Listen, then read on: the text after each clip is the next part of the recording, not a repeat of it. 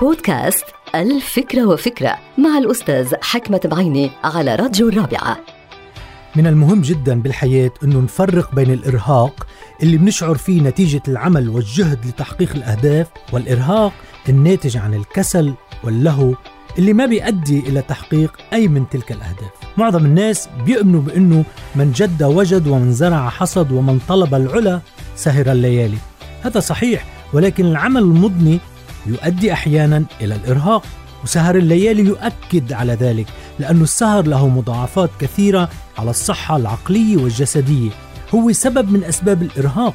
هذا صحيح أيضا ولكن لا يجوز أن نربط السهر الهادف والمنتج بمضاعفات الإرهاق السلبية بل على العكس إنه السهر اللي بيساعد الإنسان على تحقيق الإنجازات والنجاحات والأهداف المرجوة له مضاعفات إيجابية على الصحة العقلية والجسدية، وطبعا نحن هون ما عم نتكلم عن التطرف بالسهر الطويل أو المتكرر أو العمل المضني من دون توقف، نحن نتكلم عن الكفاح والنضال والجهاد من أجل حياة أفضل إلنا ولأولادنا ومجتمعاتنا وأوطاننا. فلا يجوز مثلا أنه ما نشتغل أبدا أو ما نشتغل كتير خشية من أنه بدنا نرهق أنفسنا. ولا يجوز أيضا أنه نتلهى كتير لأنه بدنا نرهق أنفسنا.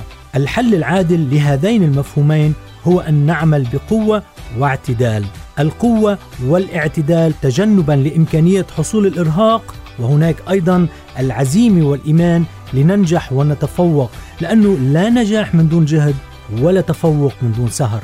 وإذا خيرتني بين الإرهاق والفشل لاخترت الإرهاق. أما إذا خيرتني بين الإرهاق والاعتدال في الجهد والعمل لاخترت الاعتدال.